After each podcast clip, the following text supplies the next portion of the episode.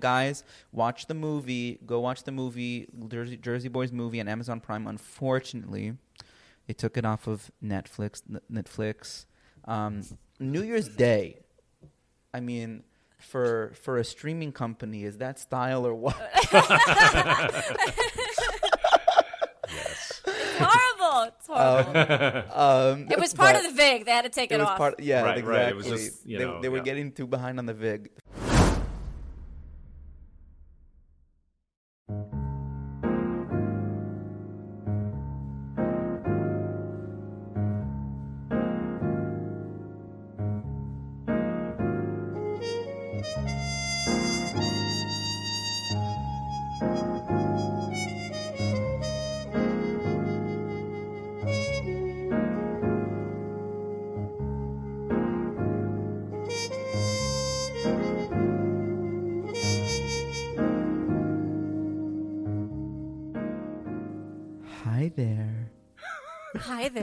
Hi, David. Hi, Gia. Hello. We got. And wow, this is the part is- where we pretend that no one heard our conversation with our guest, and then they pretend that they're not here, and then we give them a kick-ass intro, and then they come back Right. in. also. so do, want, do I fall out of frame and do like, um, "Hi guys, oh, I just arrived." you, it, that's like if you want to do like a magic act or like try, see if you could snap your fingers right. and see if yeah I mean Some VFX. Something. yeah exactly we'll work on it Yeah. um, it- Yeah. it's like WandaVision Right. my god WandaVision. I've been Gia put me onto WandaVision and I am fucking hooked Have you seen I've seen it? heard it's good. I've. I mean, I like those actors. I think they're both awesome. So Yes. I'm. I'm down. watch it. Incredible. It's Highly so good. recommend. Super quick watches too. They're like no more than a half hour long. The credits Yeah. are about Cool. 17 minutes, but the credit I mean in pure Marvel fashion Of course, you know you have um they give You know, 'cause- credit where credit is due. I'm I- I'm deep into the the CW DC multiverse. Cool. I dig Um, yeah, so I, I and I've really I've never really been much of a Marvel person. I've seen maybe three of the films, um, but this is I always I th- it, it WandaVision reminds me a lot of Doctor Who. Have you ever watched Doctor Who? I've watched some episodes. Caden, my husband, is big into Doctor Who and like and love sci-fi, all, all that kind of stuff. Yeah. I'm not as much, but yeah, absolutely. So it's not the sci-fi for me that reminds me of it, but it's a lot of, and it, it goes on in the in, in the Flash as well. The CW DC multiverse is a lot of things happening in the background, things that people don't know about, and that we learn about gradually as the you know forces acting in a way that the characters don't know about, and Right. things my- mysterious things happening, and the music for this show is f- fucking brilliant. Also. Cool. Um, it. it's it yeah, it's really really good. Um, this is a shameless plug for WandaVision. we are not sponsored by Marvel. We're not sponsored by WandaVision. or Disney or Disney Plus, but maybe Uh, one Right. day. But this is, as David and I like to call it, we are. This is the deep dive universe. Exactly. And- this is the yes. deep dive universe, the DDU. We're the Right, okay. DDU, DDU. and and this is Silhouettes JB podcast, the deepest dive of the deep dive universe of Jersey Boys, both the show and the movie, and whether you're we're talking about the Australian production or hey, we got a new New Zealand production coming up. And we got a new UK production coming up. Nick Jonas playing Frankie Valli in the works. In talks, Um, yes. Yeah, in talks. G- guys, don't ever bring up an article that's in talks to Gia. Okay, she doesn't like it. Also, it doesn't it's, it doesn't serve any purpose. It does not. No, I need a confirmation. If it's in Right. talks, I don't want to hear about it. And Yeah. that's that's. Quote- I understand. You know, some thi- some things are considered newsworthy, even if it's just a discussion. Um, for example, which we will talk about today, even like Jon Favreau was actually originally slated to be the director of the Jersey Boys movie, but of course, you know, Clint Eastwood ended up doing it in the end. So Did that Clint is very Eastwood interesting. direct the movie? You know, you know that guy, that guy, uh, actor guy. He's been around forever. He's really, really good looking. Apparently, Yes. Um, Tall. Maybe you've heard of him. I don't know. Yeah. Uh, East Westwood? No, We- not West. Oh, the, the Westview. Beguiled, that really Clint- crazy movie that Westview? you watched in film class. Westview. Westwood. No, Clint that's West- it. Think Westwood. well, Michael, because Westview is the town in WandaVision. Oh, and it just it just so happens that we've got one of the stars from the Clint Eastwood Jersey Boys film with us tonight in the Zoom studio. Jersey We've Boys got legend. legend, legend, guys. We got, That's a lot. Thank you. of course, Michael Lomenda. Hey, y'all. Woo! Woo! Excellent. Here's the thing, everybody. Michael Lomenda is it for David and me. No, it's true because It's in so true. It- January it, 2012. It goes it goes Yep. back all the way back to January 2012. It you does. guys know we saw Jersey Boys for the first time at the Broward Center for the Performing Arts in Fort Lauderdale, and guess who was our fucking Nick Massi? Fucking Michael Lomenda, okay? It was Preston Truman Boyd as Bob.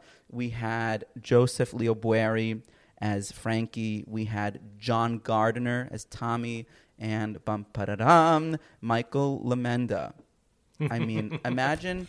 I mean, I, I we've seen. I there. There's a picture of you. I think when when you were on Broadway, when you were doing it in the the Act Two um, fall jacket. Um, first of all, rip the fall, rip the fall costumes in all productions Yeah. right now. R.I.P. Because they're they're, Oh. they're not they're not in them. Oh, that's sad. No, I know. The Yeah, so costume design in the show is out of control. It's Jess so. Goldstein, Amazing. Yeah. amazing. So it really all goes back to that January 2012, man. It does. That was the beginning That's- of everything for both of us. It got us like further into theater. For me, that was my real first introduction. That was my first real professional show ever, and it got us into directing, into the show, into everything theater related, even further. And specifically, it got us interested in our favorite character in Jersey Boys, who is Nick Massi. Nick Everyone Massi. knows we have a, we do. We have this a, a severe Seriously. sweet spot for Nick. And we and, Aw. yeah, and you're our, like so you're our second Nick on our show, but like this is like pure deep dive into his This is character Nick too. Massi deep dive. Olympic level deep Yes! dive. exactly, That- exactly. and you've won the gold medal several times. Hey, so we well, know thank Michael, you guys. of course. Yeah, it's Thank you. true. so you started in Canada, right? I did. Yeah. Yeah. Um, I started. I mean, my sort of Jersey Boys experience. I, I started a long time ago in the sense that like I, I had been auditioning for the show a couple times before I booked it. So there's a bit of like a you know story there. But I actually booked the Toronto company in 2008, um, which was awesome and like was a big deal for me. I was you know 28 years old and and I it was for me kind of like my first big downtown gig. It wasn't totally downtown because we were north of downtown, but it was a you know the first time I'd done uh, a show that was kind of like of that scale in Toronto. I've been working a lot regionally. I'd done a cruise ship and toured around the world and stuff, but but I you know been doing a lot of regional stuff at theaters across uh, Canada, and this was this was a big deal for me. So and it was one So, of. Dan Cap's first productions, right? Or was their first? Yeah, it w- I mean Aubrey Dan uh, A is just an awesome, awesome person, Mm-hmm. and uh, loves theater, has such a passion for it. And what was so cool about it was that you know he saw this opportunity uh, to really bring Jersey Boys to Toronto and have it sit down. And uh, you know, the Dancap was obviously involved in that, and the tour had come through town and kind of really prepped things for us in a lot of ways, and and established this great kind of buzz around the show and. The, that cast was incredible. They were That the was first Jersey that was boys that I saw. Bury, Rannells, oh wow. Kushnier, Yeah. Oh and, come on. and oh, who was playing? Who was Nick playing? Massey was Steve Gouveia. Steve Gouveia. Yeah. Yes, Yeah. yes. And like exactly. Gouveia has been with the show forever since Years. the beginning, Yeah. you know, since La Jolla. And, you know, so I mean that was just a stellar cast and I grew up also kind of like knowing about Jeremy because he was, you know, a guy from Canada who went down to the states and and kind of made it, you know, and did Right. like lots of great stuff down there. So so in a lot of ways when i saw that show i was just kind of blown away um, just by the sheer talent and i remember sitting in the audience going like i gotta do this show i just gotta do this show Yeah.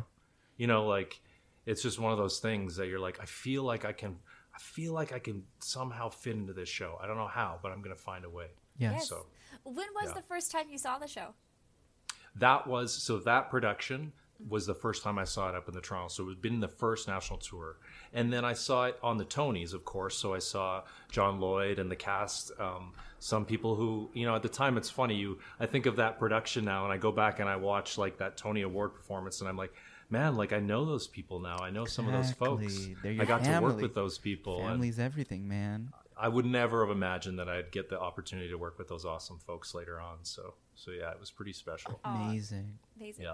Well, uh, well, just in case, just, so just so we could preface all of your work before we d- kind of dive deep into diff- a, different tours and everything, um, Yeah. let's just kind of go through Michael's repertoire. Uh, David, Exactly. if you Oh. want to take it away. Yeah. So Michael Lomenda played Nick Massi, as we said, first in Canada in 2008, where um, everyone, um, all four of you guys, got nominated for the Dora, right? Hmm.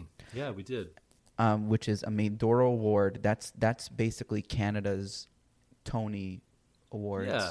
Yeah, it- you know, they, it's regional in Canada, Regional but in Canada, the Toronto right. scene, uh, like the Toronto scene, that was like the big awards in the Toronto scene. So. Yeah, and all of them, all of them got nominated, and Jeff Madden, right, Frankie, Yeah, won the, Frankie. won, won the Dora, Yeah. and then uh, he did the first national tour. You did that from 2012 to 2013, right? I think that's right. Yeah. Yeah, da- and days before his last performance, he met Clint Eastwood backstage. Uh, Michael auditioned for the movie a few weeks later. This is a- an amazing timeline. Michael also played Nick Massi on Broadway in 2016. He's huge in the Canada theater scene and performed regionally in Hairspray, Grease, The Rocky Horror Show, Guys and Dolls, A Chorus Line, Sweet Charity, Blood Brothers, Forever Plaid, Joseph and the Amazing Technicolor Dreamcoat, and more. And he performed on the Queen Mary too. What do you know? The largest ship. Yeah. Unbelievable. You guys are so sweet. That is just such a sweet intro. Thank Aw, you. well, Of course, true. man. Well, that's not even the best part. So the, the, the main thing is, so Michael Lomenda, he and But he wait, has stolen more. the heart. Exactly, always more. He has stolen the heart of all of North America Oh, wow. and the world. Hey, So I, if you can see it, I'm blushing. Like I know it's a podcast, but man, I'm red. But thank you guys. You're very sweet. of sweet. course. And course. guys, watch the movie. Go watch the movie, Jersey, Jersey Boys movie on Amazon Prime. Unfortunately, they took it off of Netflix. N- Netflix. Um, New Year's Day. I mean, for for a streaming company, is that style or what? Yes. it's horrible. It's horrible. Um, it was part of the VIG. They had to take it, It was off. part. Yeah, Right, exactly. right. It was just, you they, know, they were yeah. getting too behind on the vig. Forget Yeah. how. Forget so. One regular question: um, Do you go Yeah. by Mike or Michael? You know, I go. I answer to both. I also answer Emlo because you know, obviously, Michael is like the most. I was firstly, I was very nearly Murray Lomenda, which I don't have any judgment about the name Murray. But my grandma sort of said, "How about Michael?" And so I became Michael. Um, uh, but as you probably all know, Michael's a pretty common name, so I go by Michael, Michael L, Emlo, whatever you want. Emlo. Emlo. I- I, love yeah, I Emlo. I once great. called my grandma. I called my grandma Gilo as a joke, and people got a kick out of it. And and because And it. Gilo was coming to the show, and then they said, "Well, we'll call you Emlo then." So There you go. you're from Calgary, Canada, right? yeah, that's where my folks live now. Um, and uh, for those of you who don't know your Canadian sort of uh, geography, which I don't, you know, don't worry about it. Um, it's basically directly north of Montana. It feels a lot like Montana. So my folks live in Calgary, but I was born and raised in a tiny town called Stettler, Alberta, um, Canada, and it was population five thousand. Um, so really, it was like in the middle of nowhere on the Canadian prairies.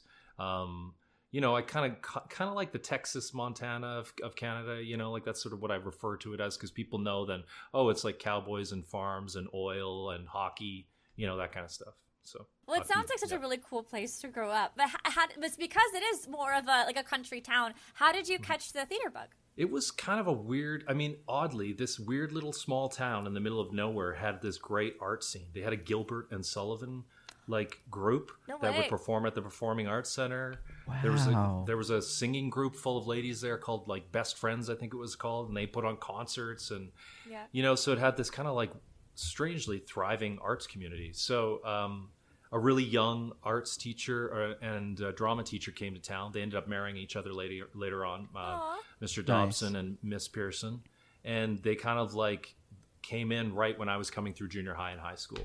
So That's I got into the you know the theater sort of side of things because of them, and, and we toured and did like a bunch of like one act festivals, and you know in a small town when there's not a lot of guys interested in drama, you kind of get a lot of opportunities. Yeah. so and and previous to that, I I started at a young age um, studying classical piano, Mm-hmm. So, like in grade one, I started classical piano and played clarinet Oh, in the band. And, you know, was part of the the bell choir, all that kind of stuff. What were your favorite bands growing up? Oh gosh.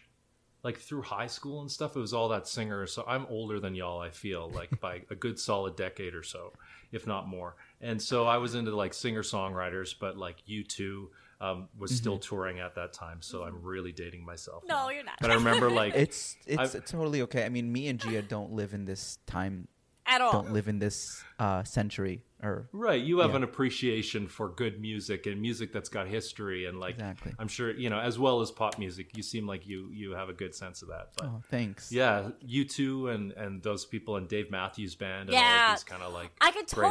stuff. Okay, if there's a Dave Matthews Band musical, you have to do it. I would love that. Oh my gosh, please make Oh that my happen. god. Okay. All Okay. right. Yeah, talk talk to the people, y'all. Well, Des, we'll- Des, come on. Yeah. Yeah, our it. people Yeah. will call your people, and by our people, we just mean Yep. Our silhouettes gmail.com. Great, good. oh my god, no, I could totally see that for you. That sounds so cool. I would love to see you do that because your your vocal range, like yes, of course you play bass for Nick Massi, but you you can definitely get into that that real like bluegrass sound. I Yeah, like. I mean, my dad loved music. He had a real big LP collection growing up, and so he had he still loves his records and his like player. And uh, you know, so I kind of grew up on James Taylor and Yes. Sting and Nice. and the Police, and you know, I could totally CCR. see that with you. Oh my Yeah. You know. I, Cla- I, I didn't classic I, rock. I didn't Yeah. learn until recently that Sting and the Police, same thing. really? And I didn't know. yeah, it was a thing, and you know, I was really into all that kind of stuff growing That's up. awesome. And so Yeah, cool. And your dad was a professional hockey player? He was crazily enough. He was, you know, super young. I think he was 18, and he was drafted into the NHL um, down in the states, and then throughout the 70s played uh, in the WHA, which at the time was the rival league to the NHL. It was like the rougher league. They, didn't, you know, they didn't play with masks on their like they didn't have masks. There's lots of people with no teeth. Like it was a rough league Oh my god. but it, it it paid really well and so i think that's why he ended up like kind of spending most of his time there so they retired to go start a family but little did they know they had already started a family in indianapolis before they went back to bc so Ooh la la. which was uh yeah um spoiler alert i you know sometimes uh this is a little tmi but sometimes iuds are not 100% Let's put it that way. sure. Oh my god. so yeah they so my dad retired hockey and um, somewhere in indianapolis i was conceived and they were headed back to calgary um, i think actually specifically to bc to start a new family and they had already started one so hey, well, all out of love. That's what matters. Exactly. so- you know cool. It was gonna happen it was i guess it was gonna happen either if it was gonna so. happen, if it was exactly. so i was a mistake yeah no, you were. Oh my well, God. aren't we all? I, I was. We're all mistakes. Yeah I take comfort in in, that. in in the office. Do you watch The Office, Michael? i do yeah So like, well i watched let me preface that i watched bbc office i watched the ricky gervais oh, okay, gotcha, gotcha. So, Yeah. well, basically, fuck you. No, I'm just kidding.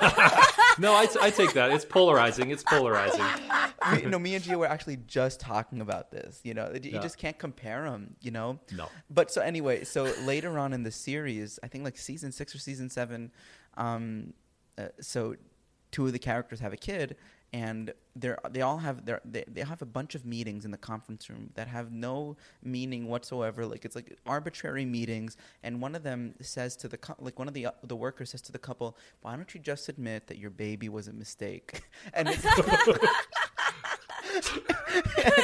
and the, the, the couple was drunk and they were like well she wasn't a mistake it was surprising but I think that's uh, similar. I'm sure if you asked my parents that, they would probably say the same thing. Your parents seem like the sweetest people. Like you would never like for me, my I would I would never know that your dad was in a, a very aggressive hockey league. He just seems so sweet. I mean, I I think I've said it before. Uh, sometimes I based a lot of Nick Massi on my dad. He's this kind of like stoic, you know, doesn't say a whole bunch, but when he speaks, he's th- you know he speaks thoughtfully. And I think he, what I love so much about my dad is I feel like because he chooses his words carefully, I think you know he's quite well respected. You know, and I found that that was really um, something that I admire a lot about my dad. That he's a you know he's a hard worker and um, and he just you know thinks before he speaks, Yeah. which is you know That's Nick, and that's why it took him a whole act to say something. that's why he doesn't say shit for the first yeah forty five to hour and a half. I've been pretty quiet up until now. Yeah, the things are getting left out. You know, Yeah. it's so crazy. You, you think about like so many people from Jersey Boys are from Canada. Sergio is from Canada. yeah. Are there like there's a lot of Hispanic people in Canada? Mm-hmm. Yeah, I mean, uh, Canada is just, it's quite a multicultural sort of place up there, depending on where you're going and, Uh-huh. and all that kind of stuff. It's, I mean, it's a big country, you know, it's a, a very, I say it's a very wide country. So, Well, and of course, Des Des McAnuff is from Canada too. Of course, the director Yes. of Jersey Boys, and Yep. and to kind of bring like Canada and hockey together too. So we found out that there from Richard Hester that there's a scene that's blocked in a hockey. It's the the the, Yeah. the backup sessions. we have, you got to look for it. It's not, it's not in the movie, but it is definitely in the stage production. Yeah. And let me tell you that that hockey stick blocking is well protected. There's, we, Yes. we all knew that we had to definitely honor that. There was no straying from that. So, Yeah, That's okay. that's So the well-oiled about- machine. It, thing exactly. Michael said that the great part about working in Jersey Boys, even though it is a well-oiled machine, is that you still have room to play and add new elements to your character. You can paint So- your own corner of the machine. Yes, I love that. I Yeah. love that analogy. So yeah, it's a great analogy. Yeah, could could you explain a little bit of just how you see Nick Massi and how you wanted to portray him? Yeah, I mean, you know, I have I always kind of approach things. I'm to be totally honest, I'm a big softie, and I lead with my heart.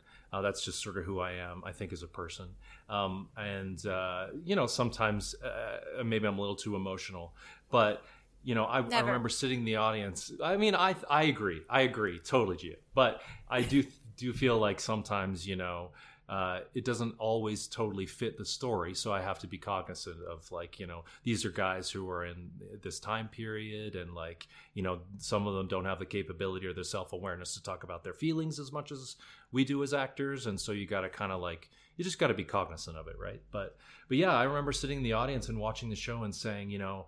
What left off the stage to me was that Nick Massi is the heart of this group. I always felt like Nick Massi was the heart he's the glue between Tommy and and uh, and Frankie, and he was kind of there at the beginning and kind of the quiet, silent type. And so I just knew that like I think that he was a funny character, and definitely there was a lot of comedy to be mined in that character. But I also felt like I wanted to bring a certain level of heart to that role, and and really kind of come at it as Nick Massi, the heart of of the Four Seasons. There's a bit of a story about like Des sitting at the back of the theater, and you know when you kind of fuzz over your eyes and kind of like make your eyes blurry, mm-hmm. he would kind of sit at the back of this house and kind of like fuzz over his eyes, and if there was anything in that kind of blurriness that felt like it was extra or like like kind of drew his eye from what was supposed to be focused on, he'd be like, "Nah, get rid of that."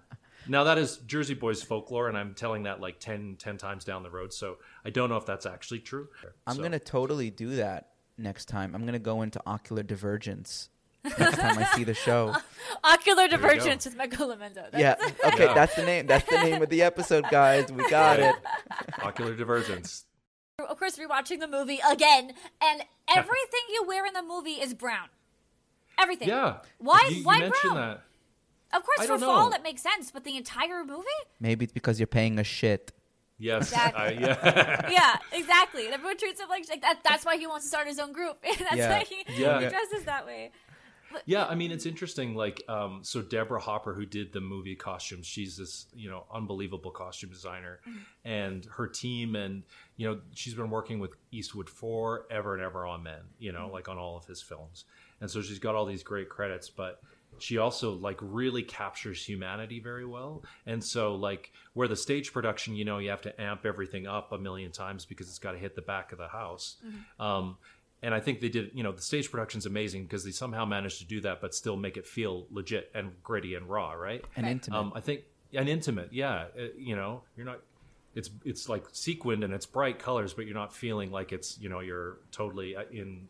I don't know a slot machine in Las Vegas. You know, it's not that vibe. It's, it feels grounded in reality. yes. Um, and I think Deborah's uh, approach to the costumes was to, you know, understand that she was costuming a musical, but at the same time, this was really kind of a lot like a biopic. in a Yeah, ways. of course. And so it was necessary to kind of like represent the time really well. And and let me tell you, she was the, one of the most the coolest people, one of the first people I met. But I had like a you know a, an hour long costume um, meeting with her before I even got on set, which was super Mm-hmm. cool. That's Wow. beautiful. Yeah, and we talked about everything from like the suits, and she showed me everything that she brought, like racks and racks of stuff, and we talked about it all, and it was it was pretty wild. Yeah. Um, Oh, that's just right out of the gates, yeah, to be kind of engaged as like an equal, you know. Of course. As an equal partner. An equal Yeah. partner, yeah. Um. Well, David, I have a question. If, if you want, I think we could go into like a real Nick deep dive now, and then we can. Let's at- do it. Yeah, and then Let's later we can see how how it. you kind of changed your approach between the show and the movie. Between the show and the movie, yeah. So Yeah. let's let's go into our guys. This is the moment you've been waiting for. um, this is I'm so nervous. I'm like, it's been a while since I, I told these guys that I had to like, you know, rent the movie and like study for this because I didn't want to be that that dolt who gets on a podcast and is like, I don't know, guys, I really don't know, but I I, I did study. I kind of want to start off with something really. I guess this is an extra emotional question. Um, but of course, in the the sit down scene, or AKA the half a mil scene, we kind of go back and forth. Um, but when he says to like when when you say to Christopher Walken, it's like those guys with all their talent, they won't even know I'm gone. Like, why do you think Nick doesn't give himself more credit? Yeah, that's a that's a really great question. Um, I actually think Nick does give himself credit, and I think that that's more pointed in that moment about the fact that you know they don't give him the credit. You know, there's this awful feeling. I think at some point Nick just realizes, "Hey, I'm obsolete. These people don't give a shit about me anymore. I'm just like I'm wallpaper to them. I'm a, you know, I'm an accessory." And and I think you know that's hard that's man that's a hard feeling to feel obsolete especially if you're you know your your brother or your your your family member tells you or it kind of just overlooks you doesn't even have to say it you just feel it and that's an awful feeling and so i think yeah i think um nick just had to cut out because you can't deal with that for an extended period of time especially if i think it had been brewing as long as it had in that group. And listen like when i i just want to preface this by saying like this is a deep dive into the show, right? And so, like, I actually have no idea what Nick was necessarily feeling at that moment. right. course, we don't we don't know any you know? we don't know Right. anything, which is yeah, I don't, unfortunately, because Yeah. you know, sadly, we weren't able. I wasn't able to sit down and talk to him like you know some of my other friends were, who got to talk to Tommy and Frankie and Bob. You know, you know. Do you ever So- feel that the I feel like I should start my own group um, line because it is recurring? I now that I haven't really thought about this until you until you just said that because it's like it's like it's a threat because he knows that he is talented enough to do it, but it's also mm-hmm. like why aren't they fighting for me? But it, could also be a joke in some deliveries. Like have you ever mm-hmm. have you ever delivered like maybe I should start my own group in a more funny tone or no? Yeah. Um, I mean, we were directed in the stage production to take it out and make it more introspective so that it mm-hmm. was less of like, that it was less of a dig to the other guys Right. and saying, like, hey, maybe I should start my own group. It was more like, you know, because that was sort of the the way that the, the joke was structured throughout the, the script. Right, of course. Yeah, and then when we ended up doing it in the movie, you know, we did take it uh, more. They went with a take that was a little bit more introspective again, because I think you know that's sort of the vibe. But if Nick Massi is combative early on, and if he starts to like, you know, dig at these guys early on in the script and in the story, then that kind of in an interesting way has a tendency to undercut um, his blow up speech at the end exactly. because Definitely. you know like if you if you start to blow up before the big blow up then the big blow up isn't so big anymore Right, right? yeah, because then So- the so- foil with Tommy doesn't work as strongly. So he just keeps Right. taking it and taking it and taking it. I like to say that um, relationships are about watering each other's plants. You know, that is a beautiful metaphor thank you, thank you. Yeah. I coined it.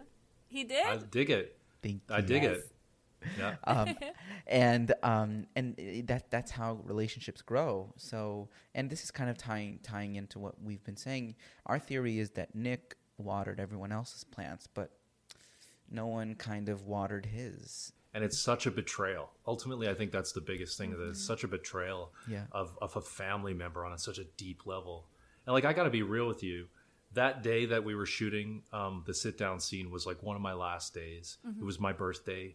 Um, it was also Nick Massi's Is- birthday. Oh my Which- god! On your birthday, September 19th. Yeah. So it was like there was a lot going on that day. And also, you know, when when we were filming that, we were in this place called La Canada, which is like La Cañada, but it was literally called La I like looked on the schedule and I was like, "We're going to La Canada? That's so cool." And it was it was really really emotional. It was so hard that day. I just remember having to go between set or between takes and go off into the bushes and kind of calm myself down and stop because I felt this overwhelming need. This is me, the softy, coming out to just bawl because I was like, this is the end of it. Not only is it the end of our family, but it's the end of Jersey Boys for me. It's happening on my birthday, and I'm sure that people were like, um. Uh, uh, looks like uh, Michael Lomenda's out in the bushes, uh, trying not to cry. Um, what's that about? but it like and i think it probably slowed down shooting a little bit but it was i felt it to be really emotional that day i love I, I just have to say i love that you guys love this kind of stuff because you know not everybody picks up on this stuff they just see a show and they're kind of like wow that was really great but they can't necessarily do the deep dive into why it was so great but it's like a testament to you both that you're able to kind of look at a show and be like why is it good why is it great and you Yeah. geek out over that Thank stuff you. that is awesome because that is the stuff that makes something really good and it's the, it's the stuff that makes something good great i believe the you know art is in the details right agree, and yes. so so that's super cool that you appreciate that because that takes a lot of work and and that's i think what makes jersey boys such a special show is that it feels like that work isn't there mm-hmm. until you really deep Till you dive and deep say, dive "Holy into shit." it. yeah. Right. And Every, everything is like orchestrated and it's all so smart now this this is a big question for me. I'm honestly really about to cry. Okay, so you in 2015 you posted the most profound quote that I think of seriously every single day. And it said that artists are driven between the desire to communicate and the desire to hide. And I can't help but think now that that is exactly like so exactly what I was thinking. Like I was feeling that hard at that time in 2015. I was going through a really rough time. But I feel mm-hmm. like was that kind of what you were feeling that day? And do you feel that's how Nick Massi felt during that sit down scene? What do you think of that connection? Is that kind of too far fetched or does that no make sense? I mean, I think, I, th- I think it's interesting. Like speaking in two senses, like as an artist, right? So I'll talk about that first. I think, you know, what we do for a living, and you guys are artists as well too, so you understand this. You know, it's a vulnerable place to put yourself in. What you're trying to do is essentially you're trying to go out there and you're trying to tell a human story, and that requires vulnerability and a strength that is like Olympic level. Like I fully believe that, like good actors, you know, Mark Rylance, Judi Dench, all these people. I feel like these people, you know, are Olympic level athletes in a way because that that takes a toll on you. It's it's scary, man. It's scary. Like I, truthfully, I don't, you know, as a theater person, I I often I'm like, why the hell am I putting myself through this? I'm so scared right now. But on the other side of that scared is you're pushing through to something really incredible and special and frankly addicting and wonderful and you know yeah Did you watch Smash when it was on? TV? I did watch a little bit of Smash yeah, Smash yeah So, um, Jack Davenport's character Derek, at the, the final episode of season one, he's talking to Katharine McPhee's character Karen Cartwright, and she has she she's just taken off her Marilyn wig. They're like right before a preview. She's freaking out because Rebecca Duvall is not doing the show anymore, and she's had no time to prep. And she's thrown off her wig and she's hiding in the dressing room. And um, he says, so he sits next to her. He says, "Okay, what happened?" And she's like, "Does it matter?" He's like, "Actually, no, it doesn't." But art isn't therapy. Um, we don't. I mean, we don't. We don't work out our personal problems through theater. In fact, we take those problems and we completely exploit them to hell with how much they hurt. Actually, the more they hurt, the better. I think it's your job as an actor, and there's lots of different approaches to acting. So I'm this is me getting up on my acting pulpit for a second here, or my acting box. But you know, I think part of our jobs as actors is to be that vulnerable and be that courageous and and be that raw and human, but also try and find a way to be able to separate yourself from that in a healthy way. It's you know like my brother's a nurse and he's dealing you know with all this kind of stuff every day and it's like so hard for him and he's got a lot on his shoulders. But you know part of being a nurse, part of like being a, a good nurse is like being able to go home and take care of yourself mentally so that you can go back in the next day and be the best nurse that you can. You know, it's all kind of that holistic approach. And I think that yeah, I think that that, that quote that you just said is really interesting, and and the one that you referenced you was also, you know, I think speaks to this. But I do think that it's about like just finding a way to protect yourself, and self preservation is a as a big thing. You know, Definitely. Yeah. And Yeah. well, as far as Nick Massi goes, do you feel like he was going through that too? Yeah, I think probably. Like, I think he knew that he was an artist, and nobody wanted to hear what he had to say. You know, and and he had so much to say, and and really, I think probably struggled with how he was going to do that. But it was just seemed to be falling on deaf ears largely. Um, and so I think, yeah, that was you know maybe he was going through an element of that for sure. Oh, well, thank you. Thank you for finding that quote. I'm glad it had. I'm glad it resonated with you. It you know, really like did. it really six resonated with me. Yeah. Yeah, and and I'm glad that like you know you post things and you're like, I hope this resonates with somebody as much as it does with me, and and I'm glad it did. Yeah. That's Where did you find it? Um, I don't know. I I had to go back in my feed and like look. Um, and I think it's like uh, I don't even know who said it to be honest, which is uh, bad. know. But it's I know it's quoted underneath the quote. It's it is quoted, but I'm always kind of trying to find those things that really speak to me, um, especially you know when I started uh, teaching at AMDA because I think lots of different people learn things in different ways, and so it's important to kind of figure out what your language is as a learner, like what as a student, and like if you don't, if you're a visual person versus you're like an oral, you know, like it's just hard to sort of sometimes zone in on what everybody's thoughts are. So I try and find other people to really clarify that and uh, share Oh yeah, big time.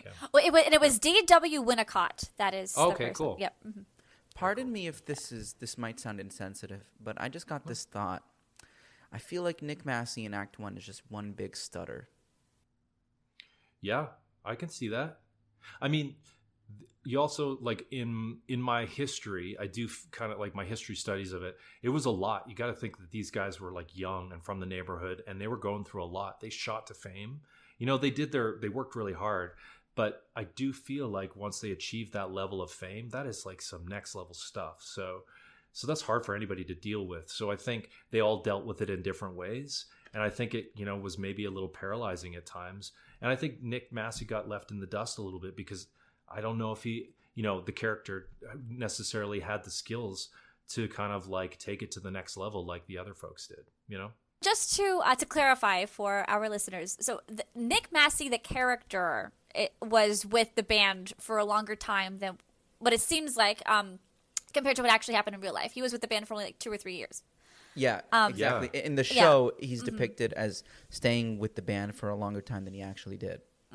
Yeah, because these guys were in and out of jail so much that They just- really, Right, truly, exactly. you know. Um, so like you know, uh, there's lots of other um, folks that kind of like cycled through the group, which you do see elements of that in Act Two. But I think f- uh, for the for the clarity of story, they wanted to kind of like zoom in on Truth versus fact. Right. Ron Yeah. Melrose. yeah. Um, Definitely. It's it's um, it, it- it's funny. Deven May when he was he was doing like a backstage video for for Playbill or for Broadway.com or one of those one of the websites where they they were at the Curran Theater and he was like, yeah, we try to we try to commit at least five misdemeanors in each city. you know, you do what you can. you do what you can. I love it. What would be your choice misdemeanor? Oh, geez. Probably I'm g- drunk and disorderly. I don't know. Okay. breaking a good into one. breaking into a church.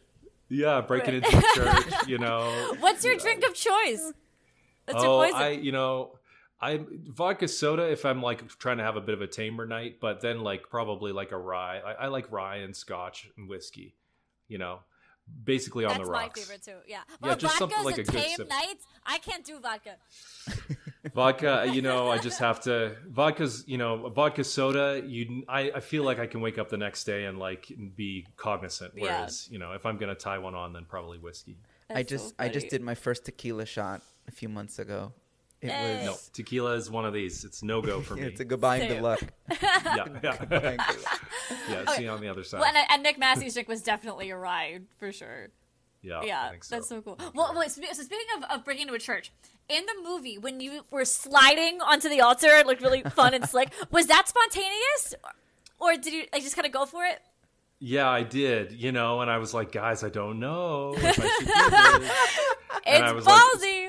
I know, and so I did it. You know, and I'm I. I didn't see anything in my research about uh, Nick being like a good Catholic. Uh, I'm sure he was. I don't know, but I was like, I'm just gonna try it in the moment, and I did it one in one take, and then they liked it, and so they kept it in. We we did it a couple times after that to get it right, but Um, well, you know what? I actually, David, I think this is a great place to take a break. So we'll be right back. And we're back. We're back. he has to do the, the click that. we are back with. Michael Lomenda again, Jersey Boys legend, Canada cast, national tour, Broadway, and of course the movie starring Clint Eastwood, which we are going to deep dive into even further right now. But first Starring, things first. starring Clint Eastwood. Yes, also starring. There, there's the, the, there's that funny, there's that funny moment in Bob Crewe's party where Michael, if you could tell us that story. Yeah, I mean, let's just say that he got in the mix. Like, you know, sometimes you got to dive under a piano when you got to dive under a piano, and uh, I think they were. Um, it was. It was probably maybe Campy who uh, worked the steady. You know, he had the camera on his shoulders a lot. He was doing steady cam work, and uh, they were trying to get coverage of the this great party scene with all these awesome characters. That was such a fun scene to do and uh, they were swinging around to try and get all this coverage of the of the you know of the great extras and party goers and eastwood was kind of behind and he just like dove under the piano and stayed there for the rest of the shooting. And i mean i don't know how old eastwood was at the time but like he's in his 80s like you know. So but he's you know he's in the mix. He's not sitting in some chair someplace and and you know he's he's Uh, definitely yeah, Abrams and- and Talk Puck about- Avenue. That's the in the scene. and there's also, I, and I hate to Yeah. say this, but there was a goof in there where because there's an Andy Warhol painting, and at the time it was supposed to be 1959. That Yeah. painting was in the 60s. Too Come late. It on. was. it was too early. on? What's going on? Yes. Yeah. Deep I dive. know. I noticed that the I first love time I saw it, and I was like, Yeah. ah, because I, I took AP Art History, and I was really into it, and I was like, no. You took AP Art Oh. History. Yes, I did. Did I pass I- the exam? No. But did I learn everything that I needed? Yes. I did not know that. I love awesome. that. I loved that. I gotta go. I gotta go take a look at that painting. I'm pretty now sure figure out it what was not awesome. the correct Come on. year. This is But it's a, but hey, but then again, I didn't pass my exam, so maybe I'm full of shit. I don't know. Uh, no. Oh, hey, oh, hey, oh. There you go. oh, that's so cool. So, in one of your interviews, you said that your movie audition was actually one of your top five worst auditions you ever had. What happened? It was rough. Well, again, I need to preface because sometimes I, I was like, oh man, if that's taken out of context, it could seem like the people on the on the other side of the table were the reason. No, it was all me. I was the one who boofed that one big time. But so the whole audition process for Jersey Boys for me was kind of like a long time coming. But um, I'll just focus on the one bit here, um, which was after we kind of um, were about to, we got the notice that we were closing the first national tour in San Francisco. I met Eastwood, and you know I didn't believe he was at the show, but I met him after the show, and I'll be totally real with y'all. I am a Canadian actor with zero film experience, so the thought that Eastwood would even think of me to be cast in the show was just so far off my radar that it was like, hey, this is going to be a cool opportunity for me to shake this icon's hand, and that's going to be the end of the story. And like, I was like, if we hang around and talk, then I can mention that he shot Unforgiven. Hey, Land, wow. You know, back in Drumheller. So like, there's a family connection, and we can like shoot the shit and like, you know, whatever, and I'll have a good story. That was the extent of it.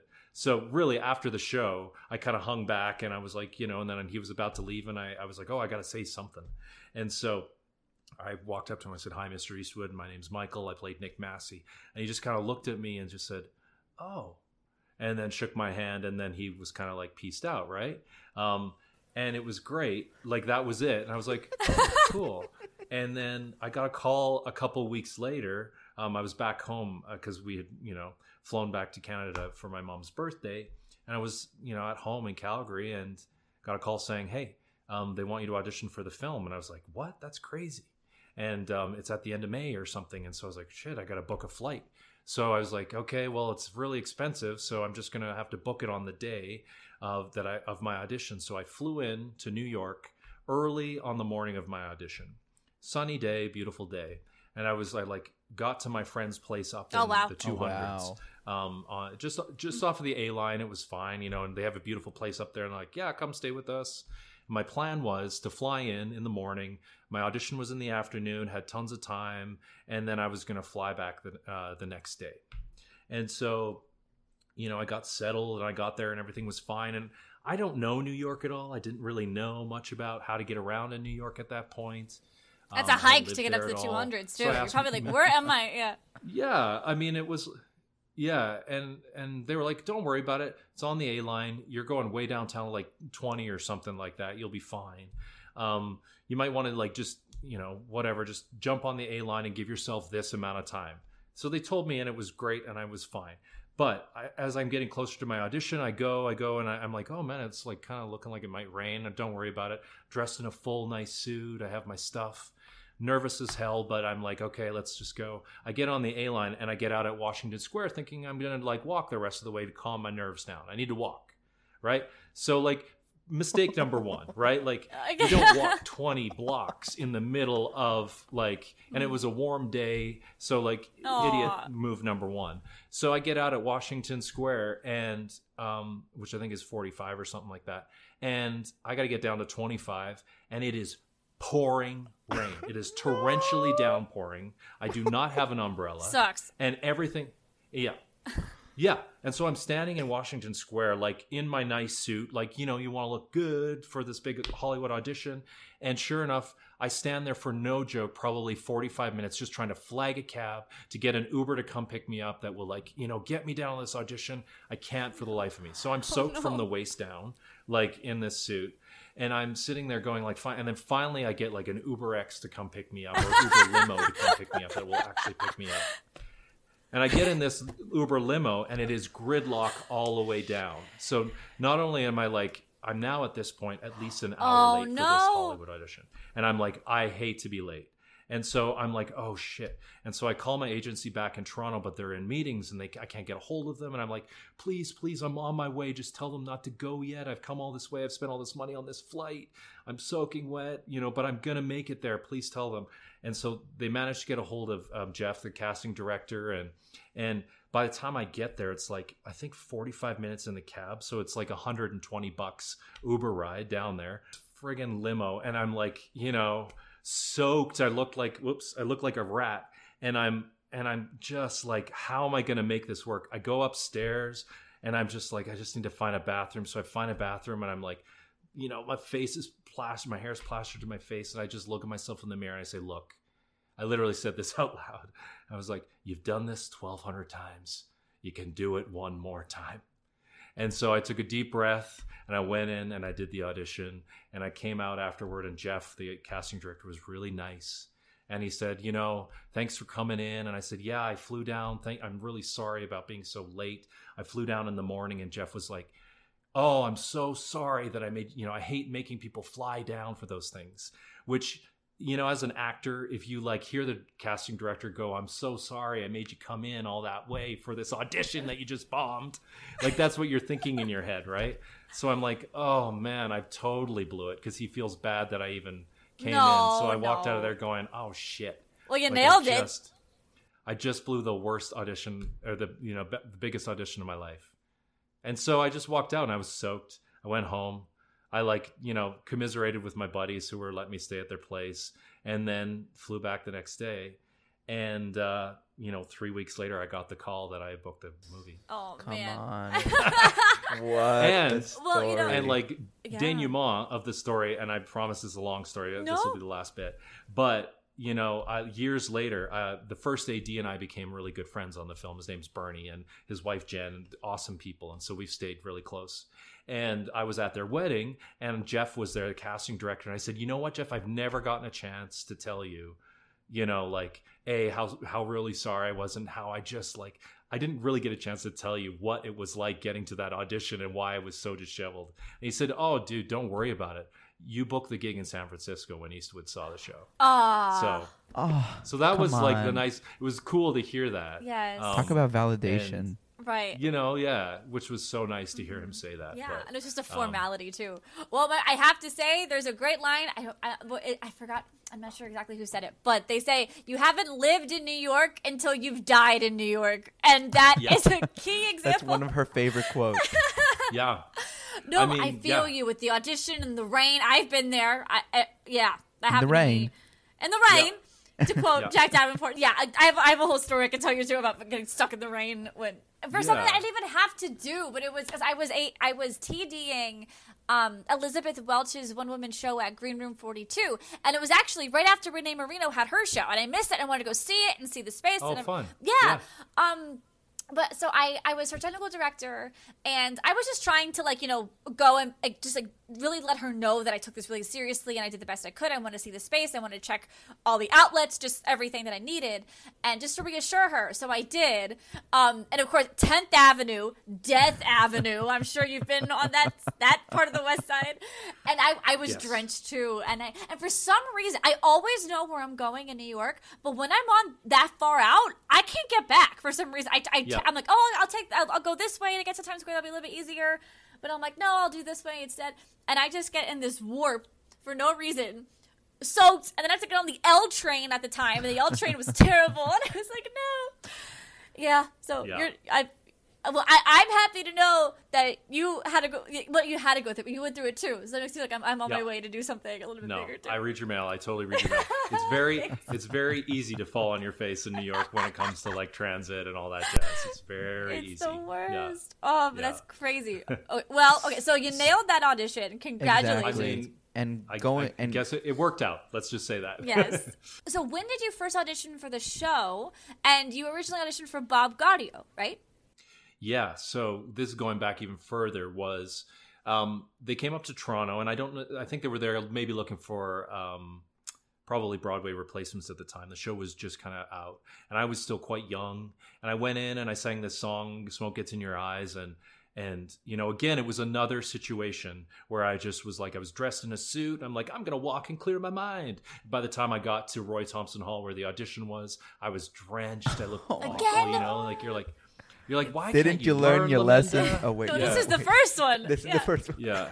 So it's like, you know, and my folks were in town visiting. So it was like that added pressure of like, oh, I can't wait to hear how it goes, you know? And you're like, and it's a big show. At that time, Jersey Boys had kind of just come out. And so I, I, you know, I went in for my vocal coaching and, and transposed the song and went in and you can just feel it when you sing the song. And I was like, oh, I, I did transpose this and and I feel like I'm singing in a different language and and I sound like I'm like you know swinging a bag of cats around and like I just let my nerves get the best of me. And then I did the Bob sides, and it was just a very polite and simple. They were all, of course, lovely as they always are. If you ever get an opportunity to audition for these folks, they're the best people in the world. Um, and and they were so kind, and they just said, you know, thank you very much for coming in. And I left, and it was just one of those auditions where you're like, that was just awkward. I is it possible to cram any more awkwardness from in the five minutes? Not possible. No. So that that lived on in my and I just like sulked home in shame and was like, Yeah, it went awesome, mom and dad. So great. Oh, just no. can't wait to hear back from them. So that was the first time I auditioned for Jersey Boys. Okay. And then they came back again um, to Toronto and my agent called you know called me up and said hey they want you to see you. And i was like that's impossible. Um, there's no way that they want to see me again. Yeah. And then i was like that was seriously the worst audition i had in a real long time. And she was like no you were on some sort of short list. And i was Ah. like get out of town. So just you know caveat here you never really know how it goes right? So um, it's about timing. And so then i went in and uh, and at that time i had a little more experience with the show and i and i was going in for bob still going in for bob. And i think it was because i had classical piano on my resume maybe. And and uh and i just sort of did some research because i think chicago and the first national tour were up at that time. And i i kind of looked at all the people who were in the show and i was like i sing bass and I and i kind of look scruffy case in point. Um and like I'm not I'm not a baby faced kind of like young energy type of guy. I'm a little bit more laid back. And I said, I just wonder if I should call my agency and see if I can get the Nick Massi sides. So I got the, audition material for the Nick Massi stuff, and I said, I'm just gonna. Would you mind sending it to me? I'm just gonna look at it and just like have it in my back pocket in case, right? And so I go in for this audition, and Richard Hester's there, and you know, casting directors are there, and um, I think it was, wasn't Mary, I think it was Tara Rubin was there. Um, so they were there and did my Bob stuff like I always did, but I chose a different song. And my song, I, I kind of tried to like let them know that hey, I have a bass voice. So I sang um, "In the Still of the Night," Ooh. and which I love that song, Yes. but like a total goofball, I sang the bass part when it comes in in the breaks. So it sounded like I was like, you know, I don't know, five people trying to sing one song, which is not, I would not advise that if you were choosing audition material. But in my head, I wanted to show them that I had a really, you know, I had a falsetto, but I also had bass notes. right. So I sang that song, I did the sides, and Tara Rubin comes out from behind the desk and she looks at me and she's just like, hmm. And she says, I'm sorry, I'm just looking at you. And then after a moment, she said, I think we want to have you read for a different character. Do you know the character Nick Massi? And I just was like, I like Do I ever? thinking in the moment, this is the best day of my life. Because you like, you know, as an actor, you spend a lot of years trying to figure out what your skill set is, kind of how you fit into the mix. And, you know, people have different perspectives of you. And like, I'm a tall guy, and so people often want me to sing tenor. But frankly, I'm a bass, you know? A Takes a lot of time and a lot of ease. Yeah. Let it and so, like, ease. Yeah. you know, you really have to kind of like essentially figure out how to orchestrate it for you. And in that moment, I was like, I was prepared. Right. You know, I was prepared for that one time. So I went and got the sides and did the Nick Massi stuff and got a call back. Yes, I- because you So- took the initiative to get them, and I, I always wonder this, like with with casting directors too, because if, if they ask you, like, like, do you know Nick Massi? Usually, like, they assume the answer is always going to be yes, so you're going to be prepared. Mm-hmm. But what if what if someone doesn't have them? Like, what if like you know, it's just like no, but I would love to try. Goodbye and and- good luck. Right, I know. So it's like you have to you have to do your homework Right. before your I, audition. you know, years later, I auditioned for the first national of um, Bronx Tale, and I came out and auditioned for Mary, and she was lovely, and I flew out, and I was like, this is a show that you know, like that I would love to be a part of, and and uh, I got out there with one character's sides prepared and ready to go, and I went in, and you know, they saw me once they saw me in person, they saw me as a different character, and so you know, I'd flown out and they had me come back again and again until I went to finals Oh, for that character. Wow. So, you know, it was like sometimes that happens. And yeah, you're right. You have to be prepared. You have to know the show well enough. I mean, there's only so much you can do, um, but you just have to be open as an actor to kind of like go with the flow. of course, definitely. Basically, be like King Scar and Yeah. be Prepared. prepared. But that how, would be a good yeah. role for you. Oh yes, Oh, yeah, Scar. Scar. That'd be really cool. Oh yeah. Yeah. That's fun. oh yeah. That'd be awesome. well, how how do you? So if you ask your agent or your manager to get size for a different character, what if they don't send them to you?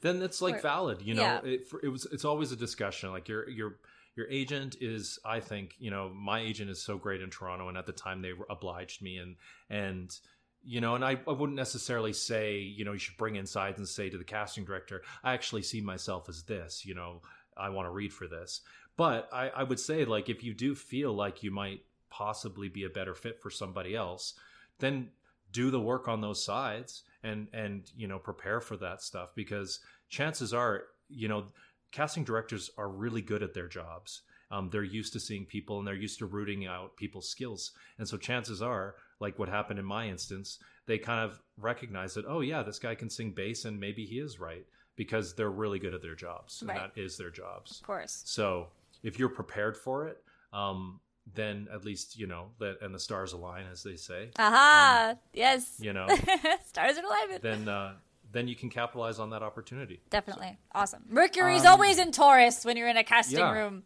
Exactly. and so I have a question. So, what is your vocal range? Well, uh, so when I arrived at Sheridan College, which is where I went to musical theater school, I arrived and my vocal range was two octaves below a B flat, below middle C. So What? which is like not a vocal range. Like it's not like my highest belt note was a B flat below middle C. Wow. So, Wow. And let me just say that that has to do with where I grew up with, you know, largely, I think. Um, I grew up in Alberta and I'm, you know, when you're surrounded by, you know, manly men and you are, you know, I didn't know it at the time, but I was like a closeted queer kid growing up in a small town trying to make sure that I sounded like the dudes. Um, it has an effect on your voice. And so, uh, so it's kind of wild to get out there and like all of the songs I had were transposed down to this like ridiculous key. And I remember the accompanist at the time being like, "What the fuck is this guy doing? Like, what is with these songs?" And they said like, you know, and they were also like, I was wearing this anyway. It was a funny audition.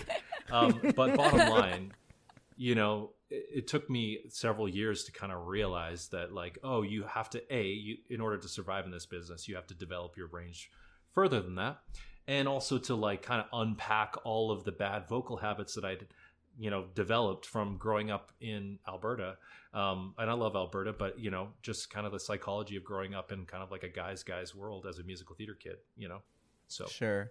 Um, just for our listeners' sake, um, he's talking about the basically, if you know the musical Hadestown, he's talking about we're talking about some Hades notes, right? there Because in in the song "Build a Wall," in Yeah. he's singing that G below the C below so this is the the G below the C below middle C. yeah that's some like low shit So know, like- that's the kind of range we're talking about here. That is nuts. Because Yeah. I, I ask because, you know, uh, you you you you look at you look. So wh- what what's your top note right now?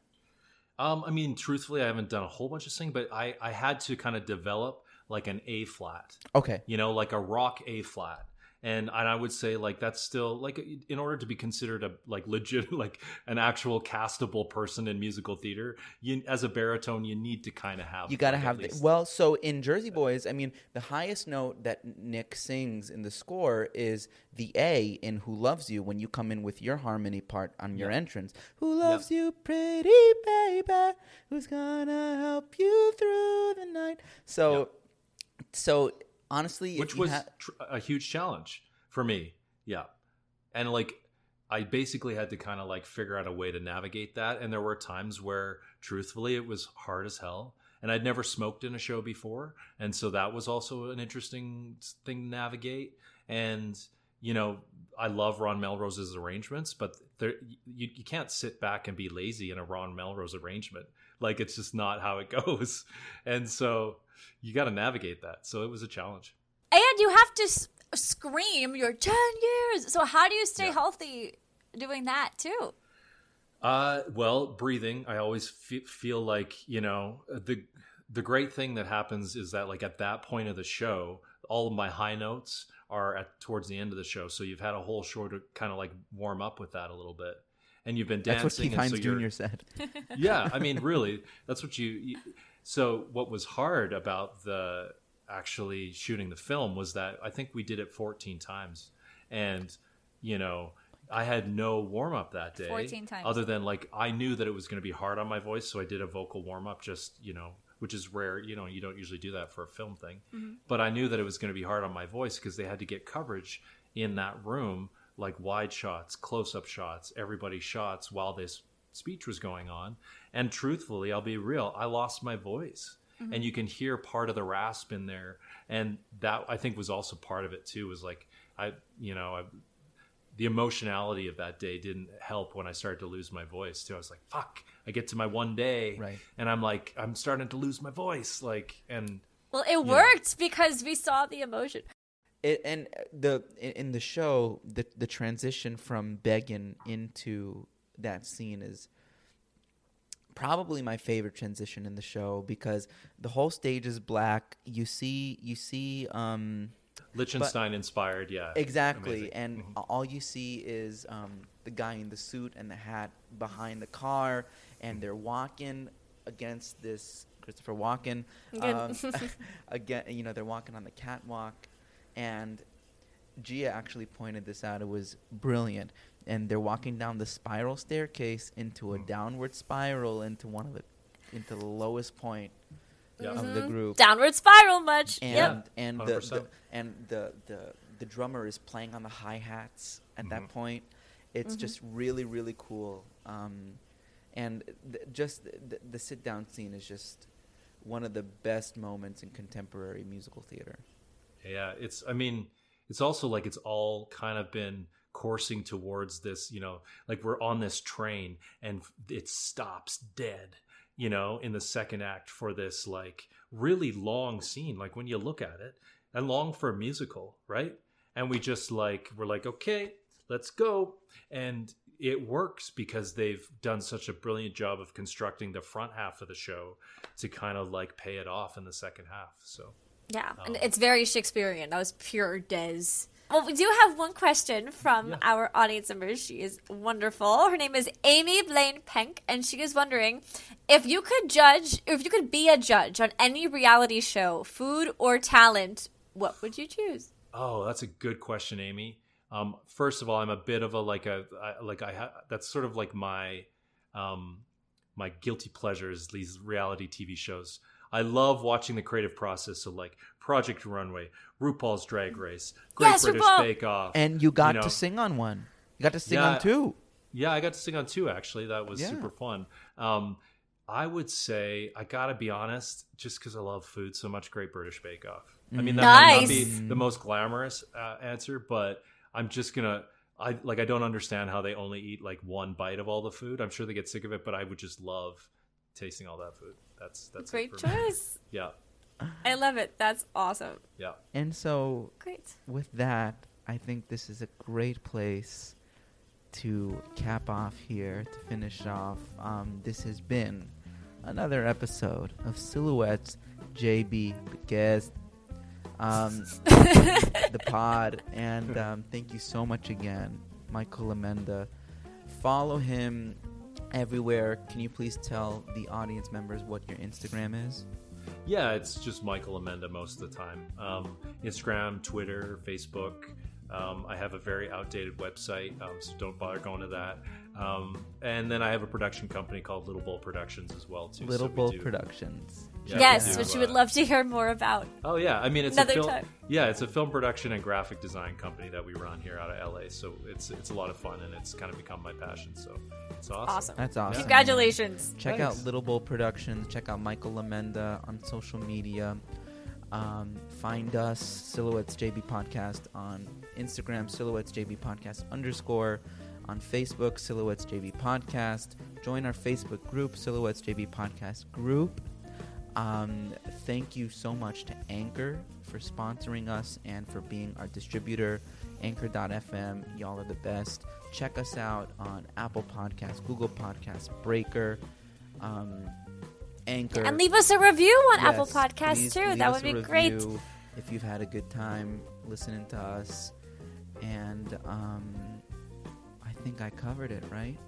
Yes, you did. And so, And thank you so much, Michael Lomenda, for joining us. This was truly a dream come true, and we can't thank you enough. Thank you Oh, so y'all much. are the best. You just it's been such a pleasure, and I just love I love talking to people who love theater as much as you do. You you're the reason why the stories that you tell about you know being in the audience and, and, and that kind of stuff. You you're the folks that we uh, that we dream about in the audience. So you keep us going. So so yeah, it's a great it's a great pleasure.